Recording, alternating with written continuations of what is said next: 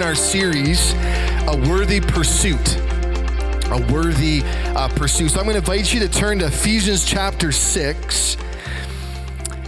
We're kind of, as we're looking at this worthy pursuit, we're really looking essentially at Christian relationships or relationship in general. And personally, I have found this passage of the Word of God very enriching in my life because it's practical. It's practical. You have to enjoy that when you open up the Word of God and you can actually sink your teeth into it, like you can devour it and eat it, and it's good for the soul, it's, it's good for the spirit. And this passage is like that. It's like a good choice breakfast in the morning. As we looked at chapter six, we're really going to look at this reverence in relationships. A reverence, an aspect of respect, of reverence. Last week, we looked at the secret to a good long life. And I asked the question how, you, how many of you want your life to go well? Everyone's like, yeah, of course I do, right? We all do. And we looked at this, you know, secret, if you will. Paul talks about the mystery of the gospel in Christ. And he goes on in saying, right at the beginning of chapter six, he says, honor your parents. And parents, do not exasperate your children. For honoring your parents pleases the Lord, and children supporting and caring for your children honors and pleases the Lord. And we looked at how this honor is something learned at home. It's something learned at home. And so I want to continue in the spirit of that. And just for our argument's sake, point number one is honor, reverence, and obedience towards God and even his creation is learned at home. Honor, reverence, and obedience is learned at home. The home is the battleground, if you will. It's the training spot, it's the HQ of our lives where we learn how to follow after God. We looked and saw how Abraham modeled for his son Isaac how, against, in the midst of all things, to honor God. And so here we're shifting and looking at this aspect of relationships, of honoring God. And one of the great ways that we can honor God is by honoring and respecting one another. Paul said this in Ephesians 1, verse 5. He says, In Christ, we've been, been adopted as sons according to the good pleasure of his will, to the praise of his glorious grace that he lavished on us in the beloved one. In him we have redemption through his blood, the forgiveness of our trespasses, according to the riches of his grace, that he richly poured out on us with all wisdom and understanding. Think about that, that favor, that grace that he's poured out immensely. He says here in verse 9, he made known to us the mystery of his will, according to his good pleasure that he purposed in Christ and that will is that we would all be brought into the family of God, all equal in the eyes of Him. And so look at John chapter 6 just for a moment before we zone in on our the main verses in Ephesians 6. But in John 6, Jesus says this, "For this is the will of my Father, that everyone who sees the Son and believes in him will have eternal life, and I'll raise him up on the last day." But in verse 41, it says that there was this little hiccup that, that began. He says this Therefore, the Jews started grumbling about him because he said, I am the bread that came down from heaven. They were saying, Isn't this Jesus, the son of Joseph, whose father and mother we know? How can he say, I've come down from heaven? And Jesus answered, verse 43 Stop grumbling amongst yourselves. Many times we can grumble. We can grumble about the things of God. We can grumble about the, the things that He calls us to. One the, one of the important aspects that Jesus calls us to is to love one another as He has loved us. In John 15, He says, This is my command love one another as I have loved you. And yet, this can be a difficult task. It's not meant to be just a mediocre task. Understand what I'm saying, but it can be easier said than done, and we can even grumble about it. Well, I'll love those, especially those who love me, but I'm not going to love those who don't love me. For some, the gospel is a risk. For some, the gospel is uncomfortable. Yet it's good news, but not all see it as good news. Because it involves surrender, it involves an alignment of ourselves with the will of the Father. Coming under His authority, coming under that authority that He has. The scripture says that God gave Christ the name above every other name at his name, every knee will bow and every tongue will confess.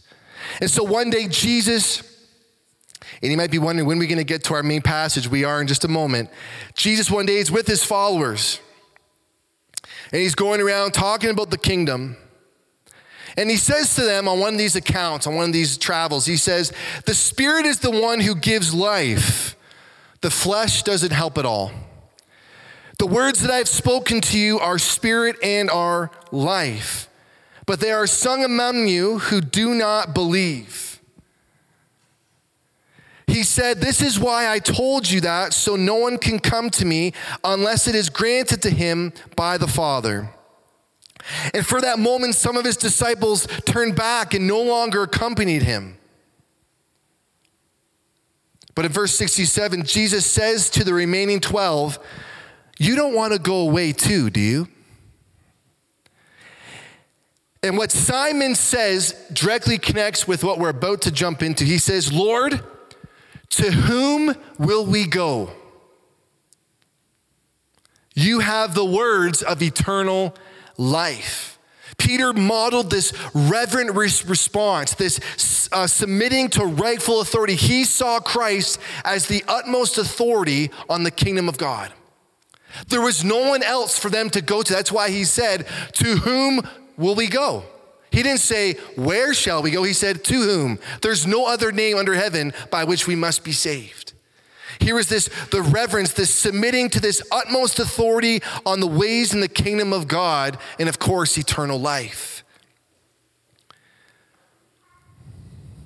And so it makes sense that as Paul as shares about Christian relationships, he shares and says that reverence, submitting to one another out of reverence for Christ, obeying Christ in this way, is what honors him. And so let's look at Ephesians chapter 6, verse 5. It says, Slaves, obey your human masters with fear and trembling in the sincerity of your heart as you would Christ.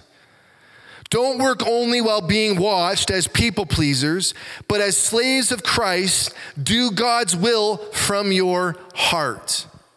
Serve with a good attitude as to the Lord and not to people, knowing that whatever good each one does, slave or free, he will receive this back from the Lord. And masters, Treat your slaves the same way without threatening them, because you know that both their master and yours is in heaven, and there is no favoritism with him. And so, just keeping all that in the back of your mind, our going point for right now is bring your reverence for Christ into the workplace. Bring your reverence for Christ into the workplace. Here we see Paul is talking about the importance of submitting to one another out of our respect for our true master and Lord, Jesus. It's really, if you think about it, it's the glue, it's the key to seeing a healthy and fully functioning family but not only the dynamics of your family life, but the church body as a whole. And if that has such far reaching effects for the family and for the church body, surely it would also impact the world and society. Now, Paul understands the dynamics of the time. He understands that in Greco Roman culture and society, that everything the master says goes that the slaves they don't have legal recourse to question or challenge their masters. And so in many respects because christ says that anyone who is in christ is free where the spirit of the lord is there is freedom that he truly did change things.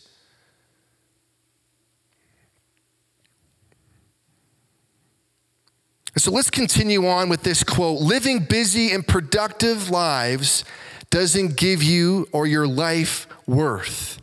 Living for God does. Just check out that quote for a second. Living busy and productive lives doesn't give you worth. Living for God does. And so here in Ephesus, Christianity is on the rise. People are coming to know Christ. Ephesus is a Roman colony. And what I found interesting in looking at the dynamics of this Greco Roman culture, I kind of found it outstanding that over 60 million slaves were accounted in Rome. That's about one third the population. And as time went on, more and more people were coming to Christ but few of them would have Christian masters, and you can see how things are changing. You would have many people coming to faith in Christ and yet serving under these masters that don't know Jesus. And so Paul wanted to encourage them, for one, to continue in that area that God, to where He had called them, to continue in the area of service, to not just put their arms up and revolt. Now, think about it 60 million people, that's a lot of people. They could cause some serious damage. But that's not what Jesus stood for. As you can see, when he was on the cross, he said, If I was going to overthrow the powers to be, I could just call on legions of angels and my Father would send them. But that wasn't his way. And so he said that if we want to follow him, we must deny ourselves, pick up our cross, and follow him. And so, Paul, in keeping in that spirit, encourages them to continue serving, to continue to obey with sincerity of heart as they would to Christ. Colossians 3, chapter 10 says this and put on your new self. This is Paul speaking to the believers in Colossus. He says, You're being renewed in knowledge according to the image of your Creator. In Christ, there is not a Greek or Jew, circumcision or uncircumcision, barbarian, slave, and free, but Christ is all in in all. Because of Christ, they're brought in as one family. Jesus changed things. His resurrection, his triumphant work on the cross changed the world as they knew it. The status quo could no longer remain, but this wasn't the time to form a union and revolt.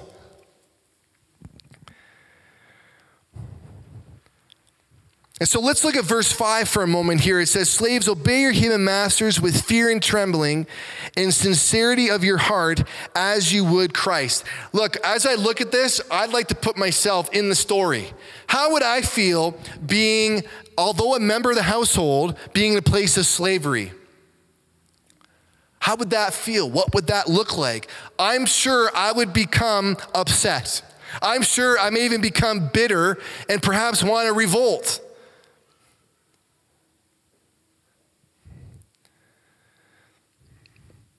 Perhaps, like those in Ephesus, they were saying, wait, this can't be right. We've been set free in Christ. Why do we need to submit under these masters, these rulers?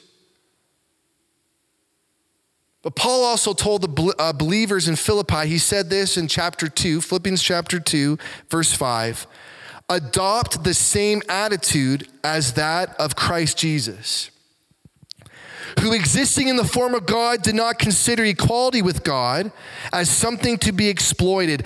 Instead, he emptied himself by assuming the form of a servant. Notice he didn't come to earth and set up, you know, you guys need to worship me. You guys need to understand I came from the throne of God. You need to bow before me. No, he came as a servant, a humble servant. He took on the likeness of humanity, the word says here. And when he came as a man, he humbled himself by becoming obedient to the point of death, even death on a cross. For this reason, God highly exalted him and gave the name that is above every name. And so, because of this statement that Paul makes to believers in Philippi, clearly Jesus changed everything. He had changed the way that they go about business. He changed the way that masters should treat their slaves and the way that slaves are supposed to treat their masters. And what I appreciate about this passage, maybe you've already picked this up, that just because that you're in Christ, that there's no condemnation in him, it doesn't mean that we are somehow no longer under the authority or civil authority or of social authority. You know, we go around in, in town that there's different authorities that we come under, isn't there? If you're driving down the road, you're going to see posted signs. That's put in place by, you know, civil authority to govern us and, and safe speeds and such. And sometimes we break those rules. Sometimes we break those laws. Sometimes we challenge those authorities. And so, in many respects, biblical historians would say that, you know, there was no difference for people in Ephesus. In many respects, they were becoming tired of the status quo. Imagine for a moment that you're in Ephesus, you're in Christ, and yet you are still the legal property of your master. So, on one hand, you're a free man in Christ or a free woman in Christ. But on earth, in reality of the here and the now, you are under the authority of your earthly master. So you could understand and appreciate how difficult this might be. And so Paul is trying to encourage them and saying, this isn't just for one group of people. Last week, when we looked at uh, children honoring your parents, this shows that this Christian relationship of honor and respect and reverence is supposed to be for the whole family.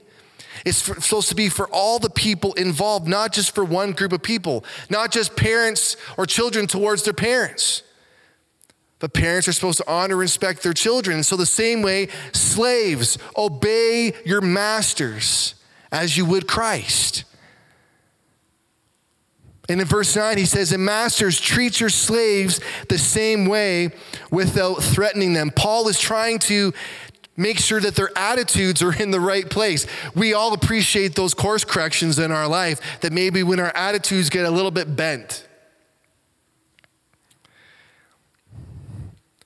And so he said to those in Colossus, he says in chapter 3, verse 22, Colossians 3 22, slaves, obey your human masters in everything don't work while only being watched as people pleasers, but work wholeheartedly, fearing the Lord.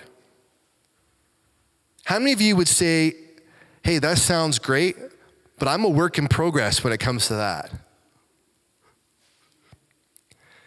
Point number three is serve with sincerity of heart. Sincerity is defined as this the absence of deceit or hypocrisy. The absence of deceit or hypocrisy. And so, in other words, to be sincere is to be devoted in our purpose, to be devoted in our vocation, to be devoted in our calling and our expression of faith in Christ, no matter who we serve. And this can be difficult, and Paul understands this. Paul himself was whipped on many occasions. He was stoned and left for dead by authorities. He understands this is no easy calling, it's definitely not a fairy tale. And he's showing them here in chapter six, he says, Serve with a sincerity of heart and don't work while only being watched but as slaves of Christ, do the will of God from your heart. Sometimes we do work because we can get what we can get out of it. You know, maybe there's someone in our, our work sphere that we just know, well, you know, if I come under their tutelage or their mentorship and I, I really, you know, take my licks, so to speak, because of who they are and who they represent, you know, I'm going to expand my sphere of influence. I'm going to expand my network. It's a lot like the app LinkedIn. At one time, LinkedIn for me became a wormhole because you're trying to connect with all these different people from all different spheres of influence. And I can rightfully understand what Paul's getting at here is to serve no matter who the person is. And yes, sometimes it's easier said than done. I remember I was in Toronto back in 2004 uh, while I was at Bible school, and we were serving. I don't know how this came to be, doesn't really make any sense. We're at Bible school, and yet we're serving at a Microsoft conference. And so we're in Toronto, downtown, this big convention center. And I had the honor of driving executives of Microsoft around town. And that one day you get Bill Gates.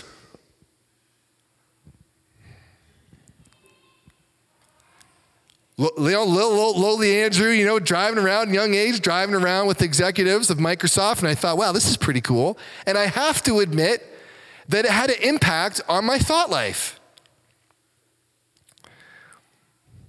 And if we're in these circles and we're, uh, you know, in those places that we think, well, if I can just befriend them, if I can just, you know, rub shoulders with them, this is going to expand that influence. Paul is saying here no matter who, no matter who you're under, that authority, serve them as you would serve Christ. And if we tie it to last week, if we do that, it will go well for us in the land. And look how he says, do not work only while being watched as people pleasers, but as slaves of Christ. Look, you don't have to look too far. Maybe outside your window sometimes you can look and see that sometimes if the foreman's not around, it's possible that work might go at a little bit of a slower pace. Not saying it's not going to get done, but maybe not as quickly and efficiently as possible, potentially. And I'm speaking from experience. One time I was working for a company, and um, the manager was away, or so we thought. It's kind of like undercover boss. And I come into the logistics room, and we're preparing all our routes and the company that I was at, we had to um, gather the inventory of all the items that we would need for the day. We would have about 35 to 40 calls to fulfill within the workday. Many times it was overtime because of the amount of calls that we would have. But you would organize your inventory and then you would load into your truck, and then you would have to go back to logistics room to plan your route for the day. So, as I said, everyone thought that the boss or the master, for the sake of the story here, was gone. So you can imagine, Paulo, you're in the you're in the room, and you know everyone's just slacking off. Some guys are leaning back, you know, feet up on the desk, like, oh, this is great. This is the easy life. I'm getting paid for this. And I came from an environment or an upbringing where that's just something that you don't do. And it's kind of like the parable of the, the virgins in the oil. You never know when the master is going to return. And sure enough, I'm there routing and, you know, and trying to figure it out, and the boss comes back. He comes into the room, but he's behind the group of the fellow workers, and they have no clue that he's there, and he's just listening and watching. And he finds the right moment to speak up and in a very eloquent way, just says, Get back to work. it's easy to slack off. Perhaps you've been, even been in a workplace and you've been there for a long time, you've put your time in, and then there's others who are putting their best foot forward and maybe they're reaping some uh, benefits of the hard work that they've done. And so, to piggyback on this, sometimes we can get the wrong attitude because of the, the ethic, the work ethic, sorry, of those who want to live this out. That no matter who they're serving, they're doing it all for Christ. And so, their worker or their master, their boss, has taken notice. At that same company, I remember that there was a requirement. You had to do all these modules, and for um, being out on the road, you had to fulfill this DriveWise uh, curriculum because we were hauling oxygen and other volatile type of chemicals. Um, with oscillator, oxygen equipment, and, the, and, all those kind of things. And so you had to be up to speed on proper protocol of loading and transporting all these things. And there was a competition. The boss put an incentive out there. Sue, if you fulfill these modules in a timely fashion, I have three prizes that I'm going to offer you. He didn't have to do that. But he thought, I'm going to honor my employees that put the time in. Out of a company of, I'd say, probably 30, 35 people of just one depot, one location, how many do you think actually did the work? Maybe half? One. One person out of the whole company took the boss, the master, so to speak, up on that offer. Did the work and end up getting prizes one, two, and three. And it wasn't easy. These modules were difficult. They would take about an hour each one, and you would have to come in either before your shift or after your shift to put that time in. You weren't paid for it.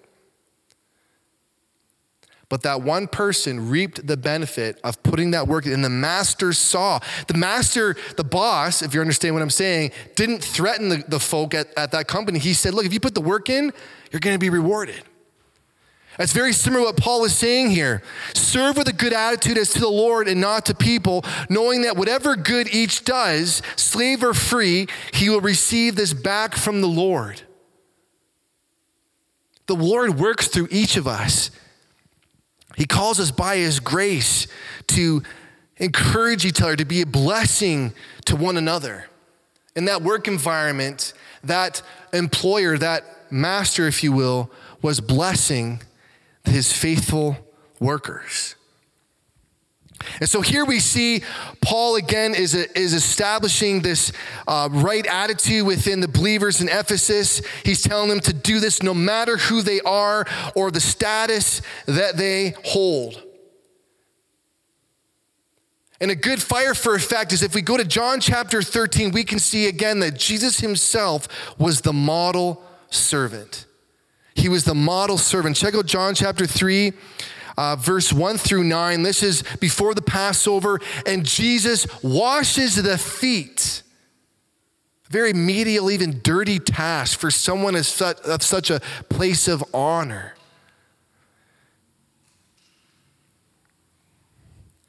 And it says in verse 2 Now, when it was time for supper, the devil had already put into the heart of Judas, Simon Iscariot's son, to betray him. And Jesus knew that the Father had given everything into his hands that had come from God and that he was going back to God. So he got up from supper, laid aside his outer clothing, took a towel, and tied it around himself. Next, he poured water into a basin and began to wash his disciples' feet, to dry them with the towel tied around him. And he came to Simon Peter, who asked him, and you have to love Peter's response Lord, you're not going to wash my feet. Are you going to wash my feet? like, probably really confusing. Why are you going to wash? I should be washing your feet. Because servants, that was the job of the servant in the household to wash the feet of the guests. But remember, Jesus said that the Son of Man did not come to be served, but to serve and give his life as a ransom for many.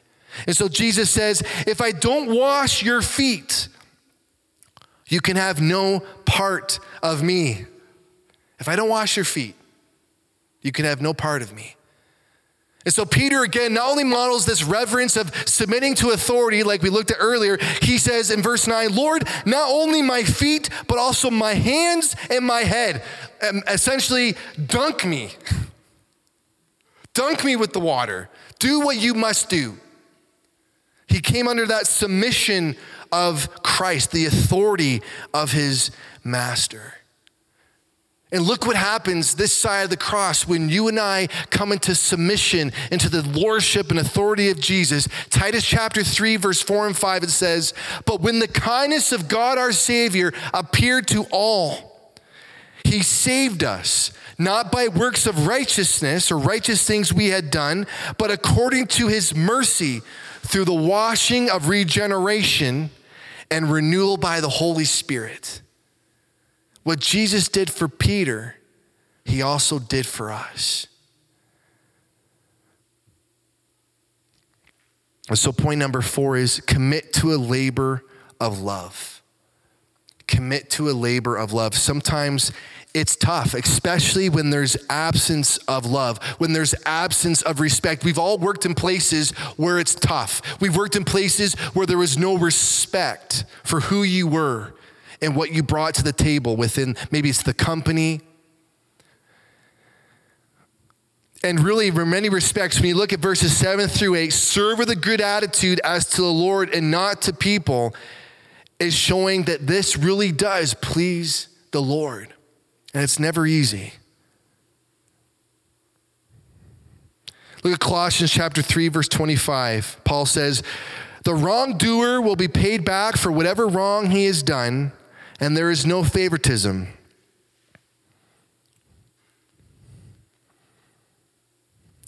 For the wrongdoer will be paid back for whatever wrong he has done, and there is no favoritism. I am deeply thankful that our Lord shows no favoritism. And yet, he is one who is faithful to balance the scales. One day, he is going to overturn everything sad will be made untrue. He's going to bring, he's going to restore, he's going to create a new heaven and a new earth. And he's taking stock of what is happening in this life.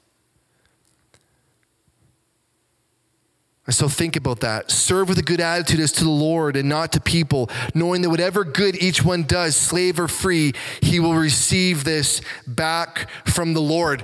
As I look at this story, my reassurance is that Jesus is always watching. When we put the time and we put the effort in, maybe even you might even being abused verbally by someone in authority. Make no mistake, Jesus sees. Nothing is beyond him. He is fully aware. Jesus says in Revelation, he says that I am coming back. And when I come back, I will give to every person or man according to what they have done. Our Lord and Master, we all are under his lordship. That's what Paul's getting at here. No matter what, if we can keep this in the back of our mind, if this is our driving force, the fuel for our heart, if you will, we will remain on the right side of this. But if we try to operate like the world, the way that the world likes to balance things, it's all about getting ahead and doesn't matter who you trample along the way. In some places, the boss has to, you know, devour their employees. You're fired.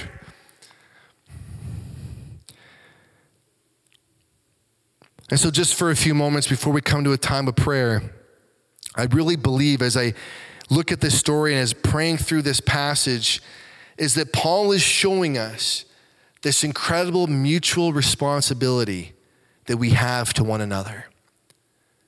As children of God, whatever title we hold, that we really are responsible for one another, to respect each other, to honor one another at a reverence for Christ. And if we have that reverence for Christ, it will go well for us. We'll honor each other in how we speak, we'll honor each other in how we act, and we know we don't always get it right. Sometimes we have, I like to joke and say that the Freudian slip, I think that's how the saying goes.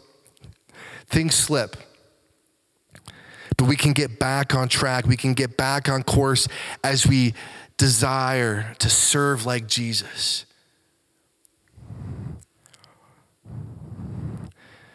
I, for one, as we looked at the part of scripture earlier of this message, was that Jesus, he had many people that followed him. Many, many people followed him. But at one point, they turned away, they turned back. And I have to admit, when I read that part in, in uh, John chapter 6, I thought, my goodness, if the good news is good news, who would truly turn away from Christ and the teachings that he has to offer? Well, at the end of the day, it's not a pleasing aroma to everyone. This aspect of respect and reverence for Christ and serving one another is not popular at times. And yet, that's something that we're called to. He says, to love one another as I have loved you.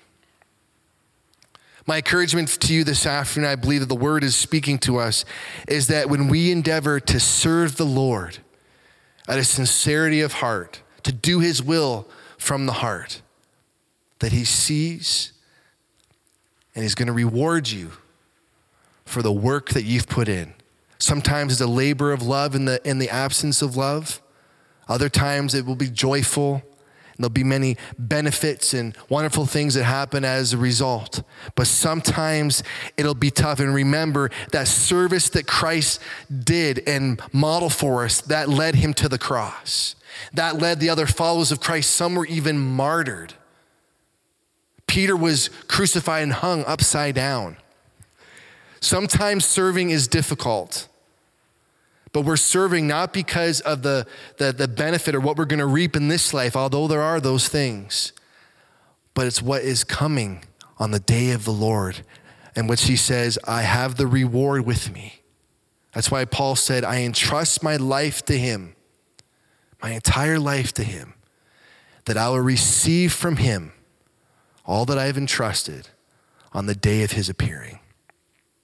And so I just want to invite you for a few moments just to uh, bow your heads. We're doing something a little bit differently. You, normally, we have the worship team come up and, and they lead us in worship.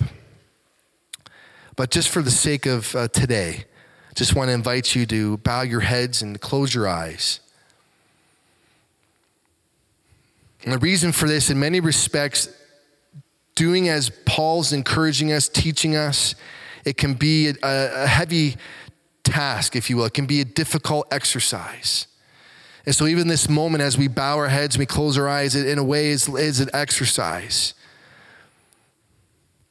And I would invite you just to say, right where you are, you know, Lord Jesus, would you lead me in the way of honoring others? Jesus, would you enable me to live from the heart? In how you would have me live.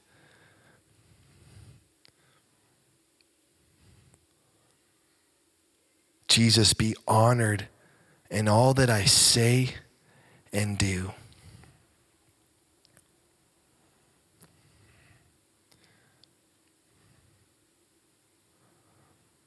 Heavenly Father, I thank you for your word, Lord, that you, you challenge the status quo.